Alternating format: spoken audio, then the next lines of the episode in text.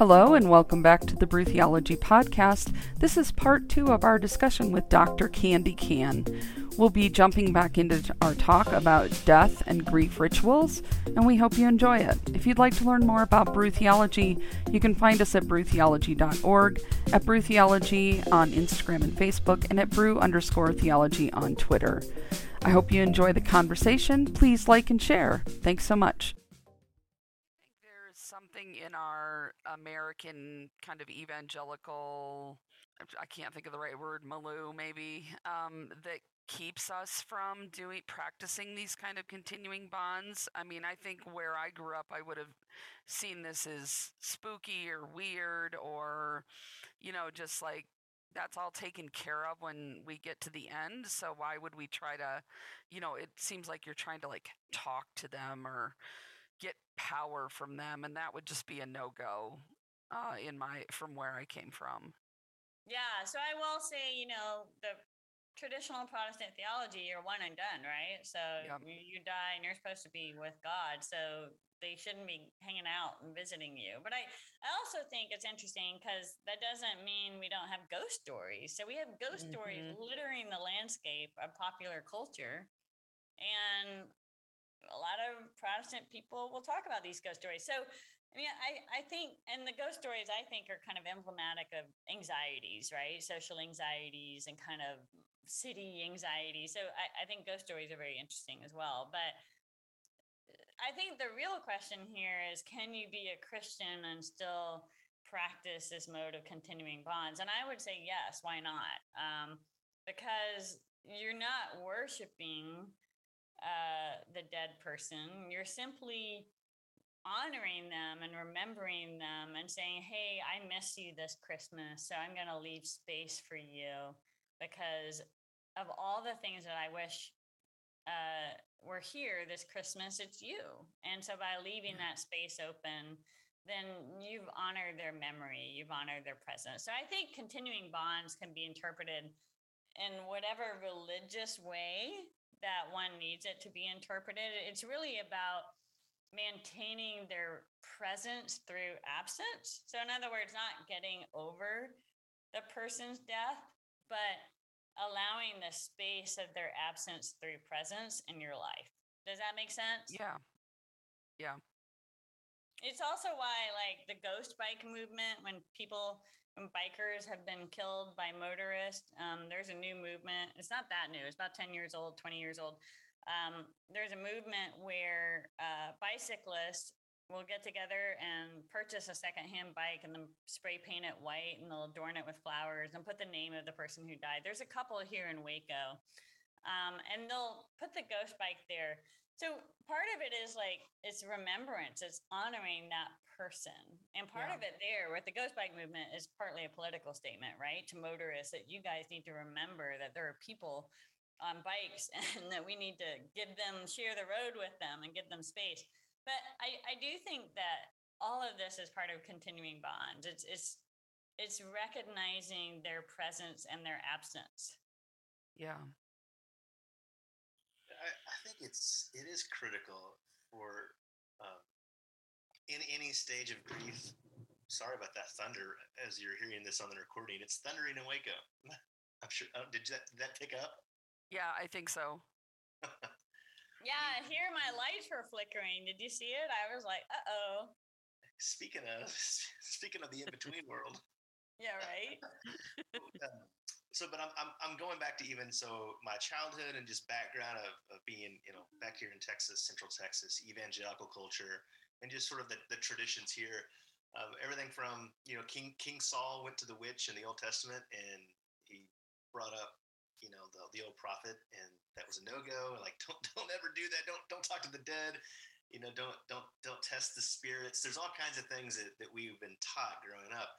So because of that that's almost been like a, a major wall our entire upbringing in our life even through it as an adult when i began to talk to some of my dead friends out loud as if they were there there was still part of me that just felt uh, weird about it because I, I, think so much of my background was just told just don't do it um, and it was you, you, based on on biblical sources that people would put in in the way. And per, so perhaps you know, is is there a way to make people more comfortable with that process so they don't feel like they're conjuring up the dead and they're doing some new orleans voodoo or you know because people get weird about that uh, you, and you know you've been here long enough you know how it is around here.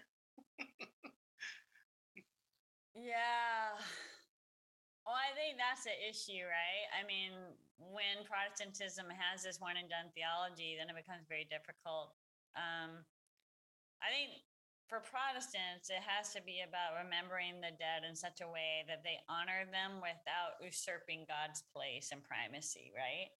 So that's really all you have to do. Um, but God created this person, God put them in your life, and God gave you a lesson to learn by uh, having you be in relationship with that person. And remembering that and honoring that, I think, is just part of valuing God's story for you. Yeah. Well, one of the things I did when one of my friends and Janelle Janelle remembers Herb, he passed away. Mm-hmm. Gosh, it's been over five years now, and I would text him for years. Um, I eventually stopped over time, but it was when we would we got together. Some of uh, his old friends and, and uh, his his wife would allow us to kind of have this space to talk about our experiences, and she did a really really good job uh, creating that space for his his friends too. And and I, I said that out loud. I go, this is gonna sound weird, guys, but I still text. Nobody has the number yet. Um, uh, but I, I eventually stopped. Um, but I, I found oh, that to be oh, comforting where you're I, back. I his presence. You froze for like a good minute. I yeah. was in the middle of telling a story. Did I? You were talking yeah, about how you still texted him. You told your friends you still texted him. That's where you were. Okay. So I was I was texting Herb, and and I remember feeling at one point that okay, it was time that that that period would you know was over, and that but it helped me in whatever stages I was in of sending out these texts. But recently, and I don't think I even I don't think I told you this, Janelle, but I I felt his presence one night, and I woke up, and it was almost like a, a, a hand on my chest, not in a hurtful or just like it's okay yeah. And then it was gone. And I was like, oh, I was dreaming. That was weird, but it felt very real. And I don't know what that was, but for whatever reason, it was um, maybe I had I, because I had stopped texting. I don't know. I think it's interesting though because I think you know if we had felt that kind of thing, you know, 15 years ago, we would have freaked out about it being demonic or something like that, and I, that's so damaging. But I, I think it's awesome that you have had that, been able to have that kind of ongoing relationship and then some resolution, some some movement through some stages. I think there, that's something beautiful. Yeah, um, but I don't think yeah we wouldn't have been allowed to, to do that or felt, felt the empowerment to do a silly thing like texting and whatnot. But the the presence is interesting. There's Candi, there's somebody in the in the Waco community here that is a, a Jewish practicing quasi um, medium, which is interesting. That that sounds like a, a, major contradicting paradox in itself. And so I asked this person, and I'll if you you know when you come back to the pub, I'll introduce you to this person, and, and she's saying, yeah, usually these people just kind of want to just just say hey, you know, and be very. It was very gentle, and it's nothing nothing scary or weird or like Janelle. You had mentioned the demonic stuff. Like no, it's, it's she's like it's none of that. There, there's nothing weird. It's just it's all good. I'm okay. Just yeah. Checking. I love that. I think it's great. Like, and I will say that it's the one thing I really like about social media because before people would go to the grave and talk, but now people do things like what you're doing Ryan, they text, right? They send text or I remember after my mom died, I would call the voice, uh, the answering machine. It was during the era of answering machines, and I would call and listen to her voice, and I would just pray that my stepdad wouldn't answer because I wanted to hear her. I wasn't calling to say anything or talk to anyone. I just just wanted yeah. to hear her voice, and uh, yeah. So I feel like one of the cool things about technology is is now we're kind of seeing other people do that and honestly i think people have been doing this for a long long time we're just now being able to see that yeah for good or for bad, we ha- we have more information about ourselves out there because of technology. So yeah, absolutely. Our, our uh, you know ancestors will have access to our Facebook pages and our Instagram and our YouTube and like I said, for good or for bad, our our phones, pictures right? that we and yeah. So that's a yeah. I, I think so. Te- yeah, technology is uh, is definitely a huge part of this. And um, so I'm I'm curious. So so when it comes to religion, and we've we've been kind of going back and forth with with specifically Christianity, you know, and and Buddhism as well. But what does what does healthy grief look like um, that you've seen within all the different? I mean, this this could take a long time. So maybe just a few examples of Christianity, evangelicalism, uh, mainline, and then maybe different versions of Judaism, Islam, Hinduism, Buddhism, and you've, you've kind of touched on some of that with with Buddhism. But and then obviously we have a lot of listeners that are agnostic or atheist, and so they'd probably be down for whatever as long as it's not too religious. One of the biggest differences, I think, is that other faiths have like built-in um, memorialization rituals and built-in uh, holidays that center around memorialization or mm-hmm. remembrance. You know, we one of the biggest kind of most interesting things to me is our culture. We have All Hallows Eve, right? So traditionally, this is the mass for the dead, and we have turned it into Halloween a holiday for children. And that's absolutely indicative of what our culture has done, right? So mm-hmm we're age denying, we're death denying, and now we're going to turn it into a holiday about sweet, sweetening the the holiday, right? A holiday about children. Um, so we don't really have this place here, these kind of annual remembrance rituals. But in the Catholic Church, you still have the Mass of the Dead and All Hallows Eve and All Saints Eve. So um, you, you you have these kind of traditions. Um, in Buddhism, it depends on the culture because there's so many different Buddhist cultures, but almost all of them have some kind of um, celebration for the dead. A tomb sweeping holiday in China, for example, is called Qingming, and it's traditional for families to come together for a week or two. You make cold foods because you don't traditionally cook, so that you can travel to the tomb. You clean up the tomb, you make offerings at the tomb, and then you eat these cold foods you make you know wine offerings and food offerings you burn incense and you burn spirit money for the dead and their afterlife um, in japan for example they have the Bon, dance Bon, which is a dance. sorry did you say you burn spirit money? Did i hear that? Yeah that's that's the spirit money. So in in china the afterlife replicates this life. So you need everything you would need in this life. So you need clothes, you need an iPad, you need an iPhone, you need a car, you need a house, you need money. So there's actually entire streets um, in different Chinese towns, and they're called paper goods stores or paper stores where you can buy like a cardboard house and you can buy stacks of spirit money and you can buy paper clothes and you can even buy like paper tigers that will be burned to protect them so that like the hungry ghosts don't get them and they'll walk around with their tigers and yeah there's there's some really fun stuff that sounds it. very I, I, was, uh, I wrote for let's go china um, i wrote the very first edition of the let's go china in like 2000 so i went over in 1999 and i i was in this town and i happened this town was famous for its paper goods and it was an entire street where they made like afterlife homes and it was like the coolest thing I've ever seen. I was like, wow, this is great.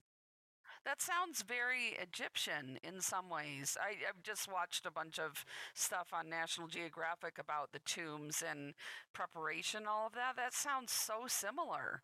Like that well, there's so many cultures where the afterlife just looks like this one. Wow. Wow. Right? So it's just a different, it's like the next level. You're just in the spirit world. So but it's also why those cultures tend to really emphasize having children and particularly male children, right? Because you yeah. need to carry on the lineage. You need to have children in order to make offerings. You were bringing this up earlier, Janelle, about what do you do if you don't have children. So in these cultures, you really need children. So marriage becomes very important. That's why marriage is often a family affair rather than an individual affair. Mm. Um, and children become important because they're the ones who make the offerings for you after you die. If you don't have children, there's no one there to make the offerings for you. Right? Yeah. So it's really interesting. I mean, the afterlife informs this life in so many ways. Yeah. So it's like the chicken and the egg question, though. Which came first? What's as it was it uh, Miguel in Coco? The is, was that his name, Miguel? Uh, yeah, I think so. Or, and then was it Hector? And for those that haven't seen the movie, I'm sorry, it's been a long time, but uh, you've had time to watch it. Hector was the dad that was being forgotten, or the the the, the patriarch. Yeah. So. Yeah, and I love that because it talks about the importance of visuals, right? And and I like I like that aspect. Although it was really interesting because it was all about photographs too, right? So it's also very much a contemporary film because w- what did you do before photography? Like, would that movie? Oh, have, you know what I mean? Yeah. but yeah, no, I love that. Um, how you need to be remembered, and in order to be remembered, someone has to be living in order to remember you, right? Yeah. I, I cry every time "Remember Me" comes on. We watch it every year. I love that song. My, yeah, my kids look at me like, "What are you? Why are you getting all misty?" I said, "Someday you'll realize." oh, I love it. Yeah. So the way they solved the not having children issue in China is you would adopt a son. Ah. Yeah. Okay. So you would actually adopt a son, and then he, in return, would promise to honor you after you died and to keep the ancestral rites. Interesting. I um, I'm going to ask you some personal questions, if that's okay. Okay, I might not answer them. Well, since this was your question to our group uh, a couple months ago, I have to ask you. So you said if you had one hour left to live and you had an opportunity to call a handful of people in your life, who would you call and what would you say to them? That's a very personal question. And you asked. Yeah, it was a good way to get us question. all talking, right? I would call my daughter and uh, just tell her I loved her. I since she was born, I've written her a letter every year, and um, just because I, I want her to know like how much I love her and how much I've just found so much joy like watching her grow up, and it's just been so fun. Um, yeah, so that would be the the main person. Everybody else I'd call after, but she she would be the one I would call just to. And kids are so funny, right? Like they always worry and have these weird guilt things about random stuff. So I would just want to make sure that you know, and and I also like probably tell her where all the stuff was. I'd be like, okay, here's the passwords on the computer, and and here's where the will is, and here's where you can find your health records. I probably waste like way too much of it on practical things. Yeah, on uh, yeah on, on a little soapbox for right now, I think it's important for all of us to to really get our affairs in order and and yeah others know about that. I'm, that's something I've been thinking about lately. Um, I had my my uncle passed a couple weeks ago, and that was the last funeral I was at. And your who passed? My uncle. Oh, I'm so sorry. oh, uh, it, it's thanks. It's um yeah. So I, th- I think about my aunt, and my cousins a lot these days, but it just it got me thinking more about I I need to figure things out, and so those who are listening, I think it's important that as we're talking about grief, like the practical stuff is is just as important too in this. So, uh, Janelle, what about you? I'm gonna, gonna take that turn. Yeah, I'm gonna make somebody mad because I'm gonna forget them. Um, wow. I mean, obviously, I think I would call my parents and my brother, um, because they're, you know, they're still here, and if that was happening now, I'd want to tell them I love them and thank them for being in my life and all of that. Um, you know, Baird's usually here, so I wouldn't have to call him. So, um, but uh, then I think, I mean, Ryan, you would be on the list. My friend Julie would be on the list. Nina, um, probably some other, as much as I had time for. Um, because those connections are really important. I think, especially with COVID and just I, because I'm stuck at home, um, making sure people knew that I I love them and I think about them, you know, would be important. Was it? I think it was Martin Luther, probably a lot of other people said this too, to remember your mortality on a daily basis. And yet, that's the one thing that we, like you said earlier, we don't talk about it. yeah. It does get you back to the things that, that matter and the people that matter and the things that you're grateful for and what you love about people. Um, but we just, I guess we don't like to be vulnerable. That could be what it comes down to. Yeah. So this is. Would you tell anyone if you were like because I always think like if I got cancer or something, I'm not sure I'd want to tell people because it'd be so annoying to like have to watch their pity and like. Yeah, yeah. I've, I've, well, gosh, I've dealt with so many. I'm sure we all dealt with so many friends who've had cancer, and it's oh, f cancer. Oh. Yeah. Right. And a lot, a lot of people, they at first they don't want to because they're like, people will treat you differently. Um, but then it has to, you have to, it has to come out there, and you have to let people love on you in the way that which the only ways they know they know how. So I just want to be treated like I'm living until I die. I guess that's my like mm, yeah. People start treating you like you're dying or dead once they know and it's annoying. They do. They, they even like there's some coddling that's kind of weird too in that. Yeah. You know, I'm still good. I can I can still, you know, make dinner and wash my hair and all these things. I wonder if that comes out of the fact though that we don't deal with this. And so when we're if we're confronted with the potentiality of someone being very sick, um, you know, we don't know what to do because we don't talk about what life is like afterwards and we don't process those emotions. So Brian yeah, Ryan I, I want to challenge call? You guys, Janelle and Ryan, I think you guys should make a song. We don't talk about death instead of we don't talk about burnout. Do you guys do songs on the podcast? That'd be fun. We haven't yet. but one of the things that we love, uh, karaoke. This is true. So if somebody came up with a song, I would totally karaoke it. And then we could silent disco to it. In oh, fact, yeah. last week I was at Brotherwell Brewing and I was with a buddy of mine kind of closing down and the staff there at Brotherwell was doing karaoke as, as they were closing shop, and I was like, "Oh man, I wish I could just hang around." And they looked at me and they go, "Hey, do you want to sing before you go?" I was like, "Yes, get me on that stage." That's awesome. I love it. I would probably want to karaoke with my daughters at the end. They would like we. I mean, having two little girls around the house, I realize that these years are very mm-hmm. short, and some of the silly things that we do and sing and watching them dance, like we have our own theater in the in the living room before they go to bed every night. But um, yeah, flies by. It does fly by so fast. Speaking of flying by, this time flew by. I know, but you haven't answered who you would call. Yeah, go Ryan. Who would you call? Well, obviously, you know your you got your spouse and your kids right here, but that's that they're going to be here. Um, my two best friends we talk every day. One's in Germany and one's in Martindale down the road. So they would be on that list. And um, and I realize wherever I've I've gone, it, we've moved around so much. So you know, Janelle, you would have to tell everybody in Denver.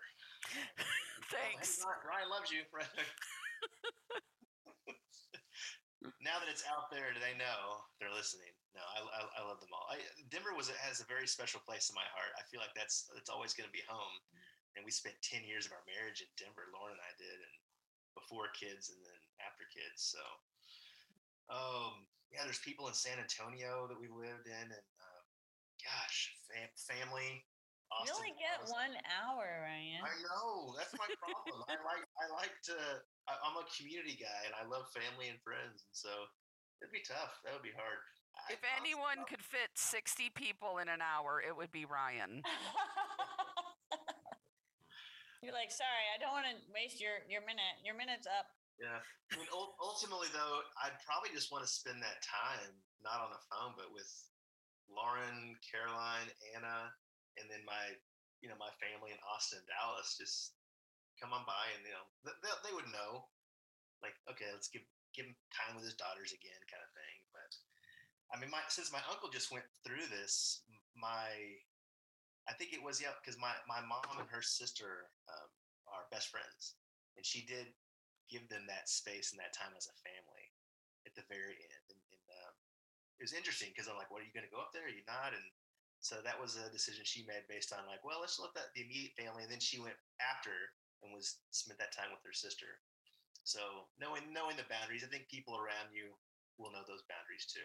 But yeah, this this sounds this this is morbid, and this is it's not depressing them. And I think that's one of the things that I've enjoyed about this Candi is that you brought life to death. And, and this is a part of the story, the Christian story of, of, my background, at least, that I could say, and some of our listeners out there.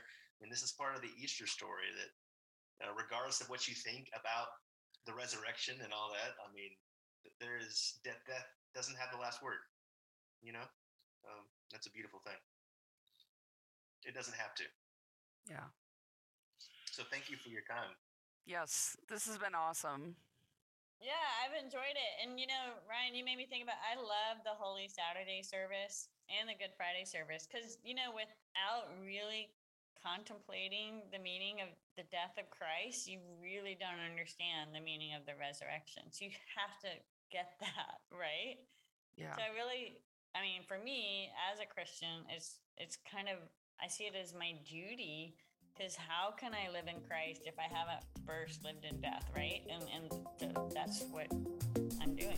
Thanks so much for listening to this episode of the Brew Theology Podcast and the final part of our conversation with Dr. Candi Cann. If you'd like to know more about Brew Theology, you can find us at brewtheology.org, at Brew Theology on Facebook and Instagram, and at Brew underscore Theology on Twitter. Please make sure to check out the new chapters that are blossoming up around the country. If there's not one near you, let us know and we'll help you get one started. Thanks so much for listening. Cheers.